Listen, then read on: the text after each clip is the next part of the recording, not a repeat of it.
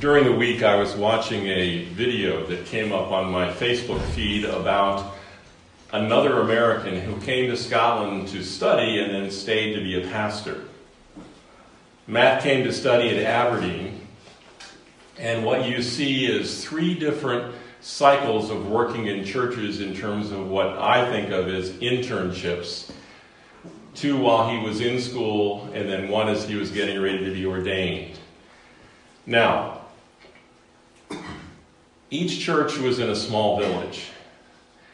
And yesterday, when I was walking out in near where I'm staying, I was thinking about, you know, one of the things about the video is it made life in these little villages very idyllic because every time he had to walk somewhere, he could just wear his jacket. It was clear, there was no rain, there was no mud. And all the towns were bigger than Kyle. Um, but yet, part of what the people he was working with about pastoral ministry in small towns was that he needed to learn to walk everywhere and to see and get to know his people. Now, one of the things Matt learned was that when you live in a small town, Matt said it was like living in a fishbowl. Because everybody knew you, everybody knew your family, knew your family's stories. And so it was very different because he said he had come from a what he called a tourist generation, and he had to learn instead of running through life to slow down and walk through life. But one of the things that I took away from it was the importance of names, of learning people's names, learning the story behind those names. And he said one of the things they do that Celeste and I have noticed is your address is your house name, it's not a number. That just to me is just so fascinating and really kind of cool. And then learning the names of all the villages, because as he would focus on one village, when I look out and see where all you come, all of you come from, it's there are a variety of villages that I need to get to know. And so our text today in Hebrews 3 begins with the name, Holy Brothers. Now, we've come to the final sermon of our trilogy on, Psalm 95. Psalm 95 reaches back to Exodus 17. But the question is Is God among you? Now we visit the passage in Hebrews 3 that reaches back to Psalm 95 and quotes part of the passage six times in 3 and 4 making Psalm 95 the center point about asking about being in God's rest. Because we were created to worship, as we said in Psalm 95, and we were created to listen. Now, in the idea of slowing down, what the text is suggesting is that we reflect on Jesus as an apostle, a high priest, a son, because we are his holy family. Verse 1 says, Therefore, holy brothers, you who share in a heavenly calling, consider Jesus, the apostle, the high priest of our confession.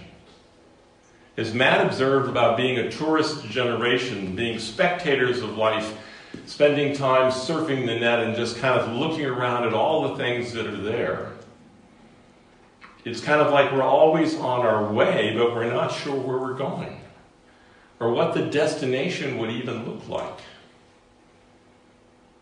Now, we live in a tourist destination. So we can look around and see tourists every weekend, and some, some people have said they feel like the, the tourist season is almost becoming a 12 month season. That people are getting away. I saw an article questioning about parents who would take midterm vacations with their children. In other words, pull them out for a week or two to go on a vacation with the family. We live in a culture that people know how to search for information, for ideas.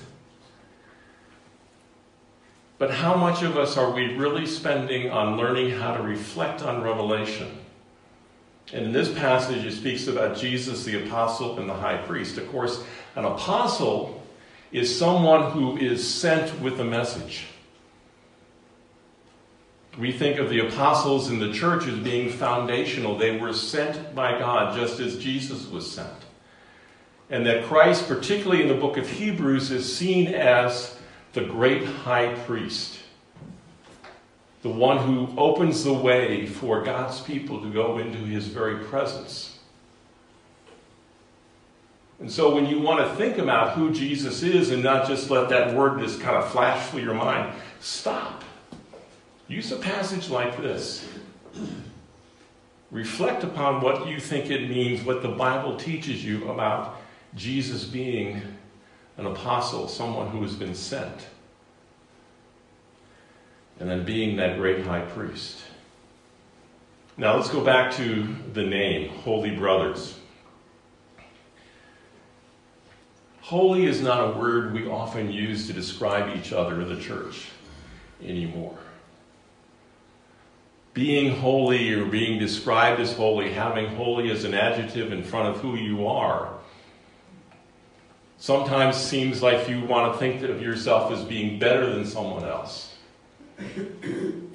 But we know that the only reason we can be considered holy, separated to God, is because of His grace, because of the death of His Son on the cross to forgive us of our sins, that all the holiness we have in looking at each other and seeing that we are changed because of God's grace. And so we can look at each other as holy brothers. Remember, these are people that included both slaves and free, and, and the whole geography of, of Acts chapter 2, of all the people that came from all the different language groups. And you think about where the gospel was spreading but yet they still describe it as a family. And so when we see people who are different than we are, who come from other places, who have different accents and maybe different languages, but yet call Jesus the Christ, we need to see them as family. We need to see beyond the externals into what God has done for them just as God has done something for us. Now, the writer, I think, really understands people. Because the writer goes back to Psalm 95. Do not harden your hearts. Now, what that means is by not listening, not hearing, now, I, I want to, you know, we, we need to understand that we can hear the Word of God, we can be around the Word of God.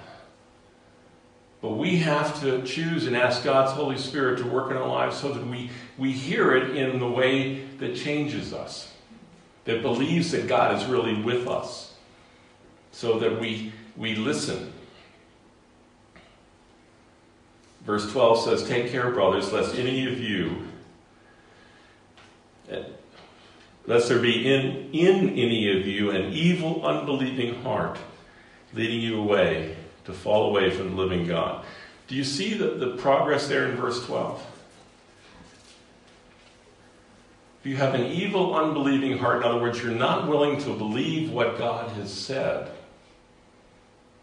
about who He is and what He has done, it will lead you to fall away from the living God. This is one of the few places where Scripture uses that phrase, the living God.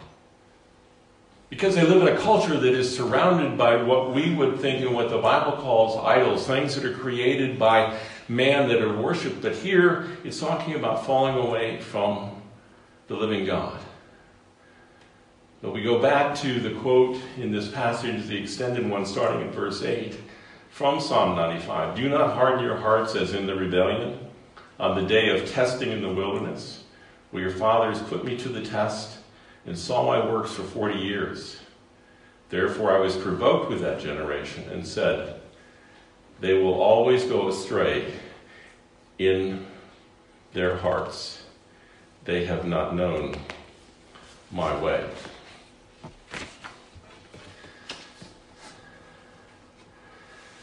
See, the hard heart, the unbelieving heart, comes from not hearing the voice of God. And it happened for 40 years, for a whole generation. God led and fed them. He led them with the pillar of cloud and the pillar of fire. He gave them manna, He gave them water, He gave them quail. And that's why near the end, the writer raises this question in verse 16 For who were those who heard and yet rebelled?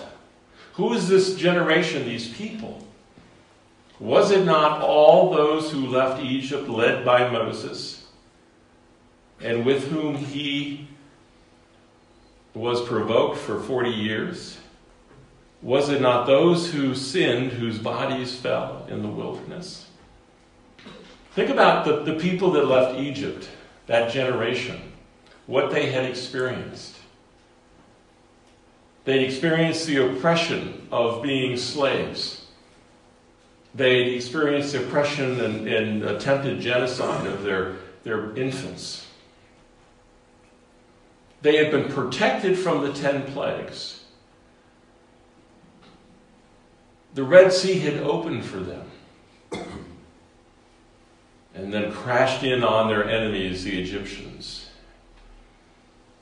They'd been given quail, they'd been given manna, they'd been given water, they'd been given protection in battles.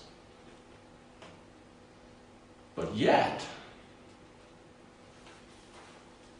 that generation that experienced all of those things, and we think, you know, if God would just do great things again, the answer is it's still not going to change people's hearts.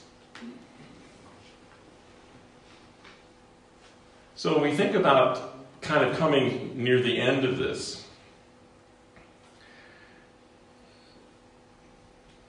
today, hear his gracious voice, for God is not silent. That repetition of the word today and the idea that God has spoken.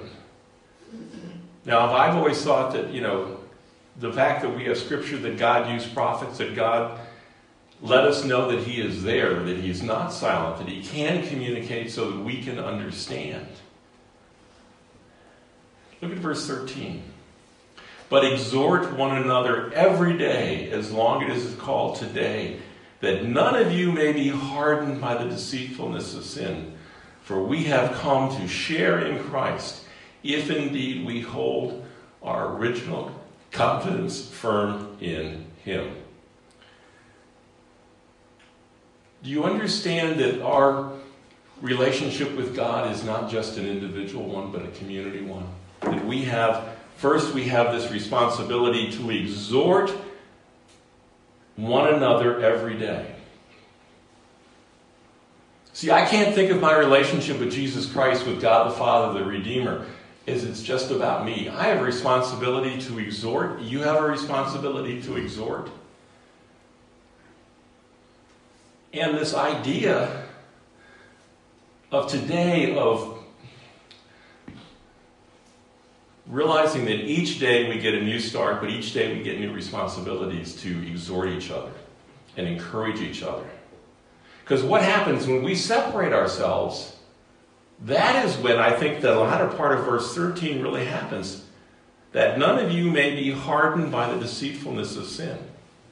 If I live an open life, so that others understand what's going on with me. They can challenge me and call me to repent and point out things in my life that aren't honoring to God. Sometimes, where I, we come from in the United States, the culture of privacy, you know, it's, it's this paradox where people want to be private, but that they want to put everything on Facebook. It just seems so crazy.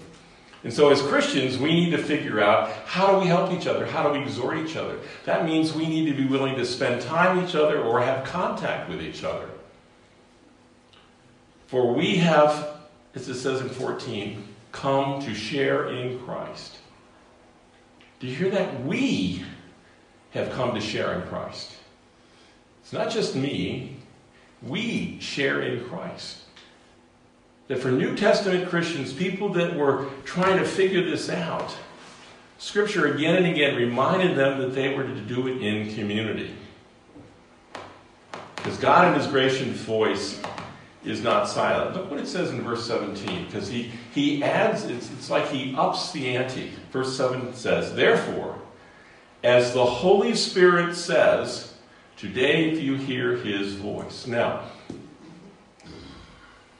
this is one of those passages that looks back because he's quoting Psalm 95, attributing it to the Holy Spirit, to the generation that Hebrews was written for, and for those of us that would hear, read Hebrews. Now, one of the things that I want to challenge you in,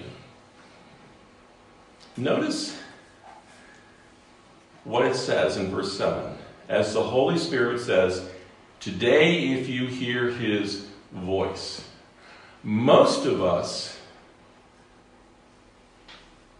read and we don't hear. One of the things that I tried for a while because you can do these wonderful things on your computer is I will hit the little button and slow down and read, listen to someone read me the passage. It takes longer. I did an experiment one time where I read through the book of Romans and then I hit the button and listened to the book of Romans. It took about one third more time to listen for me to slow down and hear and not rush ahead. Now, I realize that I'm, you know, you never know how to take yourself my father was an engineer and he thought his kids were going to be engineers. And so when we were seniors in high school, this was back in the 60s, he spent money to send us to speed reading classes so that we could take in all this information because they were saying in the 60s there's going to be so much information. I mean, I wonder what people today look back at what, but you know, you could, you know, I learned how to read, I could read about, you know, I could, my max would be about 1,200 words a minute. Normally I'd just cruise along at 600. But when you do that in the Bible, it's what today we would call I'm surfing a passage rather than reading it, let alone listening to it, to hear the Holy Spirit, to hear the voice of God, to know that when I read, He is present with me and He helps me to hear and He illuminates it so that I hear that. And that's part of what His voice is today. Don't live on your tomorrows. Don't keep looking ahead to the future, but think about today. Now, as we wrap up this trilogy, I want to get to the idea of rest. Because that's a word that we can have all kinds of personal backgrounds and meanings and understanding of. But rest is a gift of grace that comes by hearing the Word of God through faith in Christ Jesus. Remember, it was something that in Psalm 95 he told people would not enter because they did not listen. Now, when we think about Exodus 17, what's the background of rest for them? Well, for all of us, we go back to the second chapter of Genesis. Thus the heavens and the earth were finished and all the host with them. On the seventh day, God finished his work that he had done. He, and he rested on the seventh day from all his work that he had done. So God blessed the seventh day and made it holy because on it God rested from all the work he had done in creation. Do you see that little image, that glimmer that God gives us through Moses in the beginning of, Genesis chapter 2 about rest, about a day that is declared holy. See, all, you know, day one through six, same God, God doing it, God speaking. But there was something about this rest that he said was holy. Now, we have the fall, we have the rebellion, we have creation broken by sin. And then God begins his story of redemption. One of the passages that helps me look at this is the passage in Genesis 15, verses 1 and 2. And after these things, in other words, after Abraham had won this massive battle against all these other kings and gotten people back.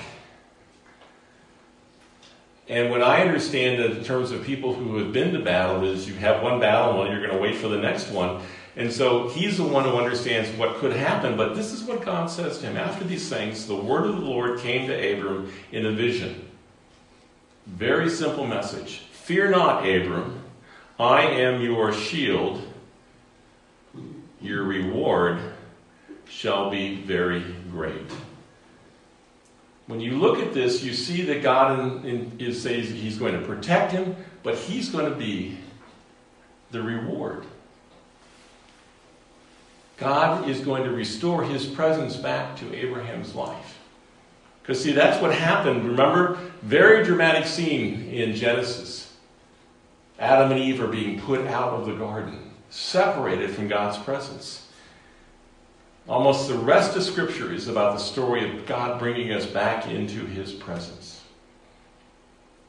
Now, I want in closing to jump ahead to a passage in Matthew chapter 11 where Jesus says, remember we said that Jesus was the rock in, in Exodus 17 coming from 1 Corinthians 10 verse 4?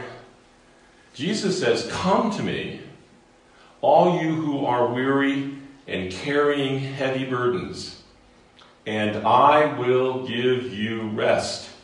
Take my yoke upon you, learn from me, for I am gentle, humble in heart and you will find rest for your souls. For my yoke is easy and my burden is light. We live in a world that is described sometimes as 24 7. We weren't designed to live that way.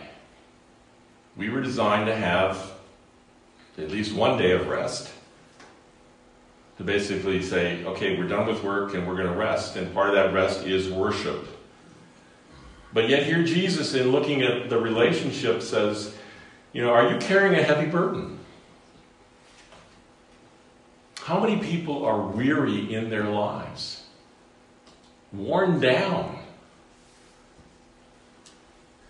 Learn from me.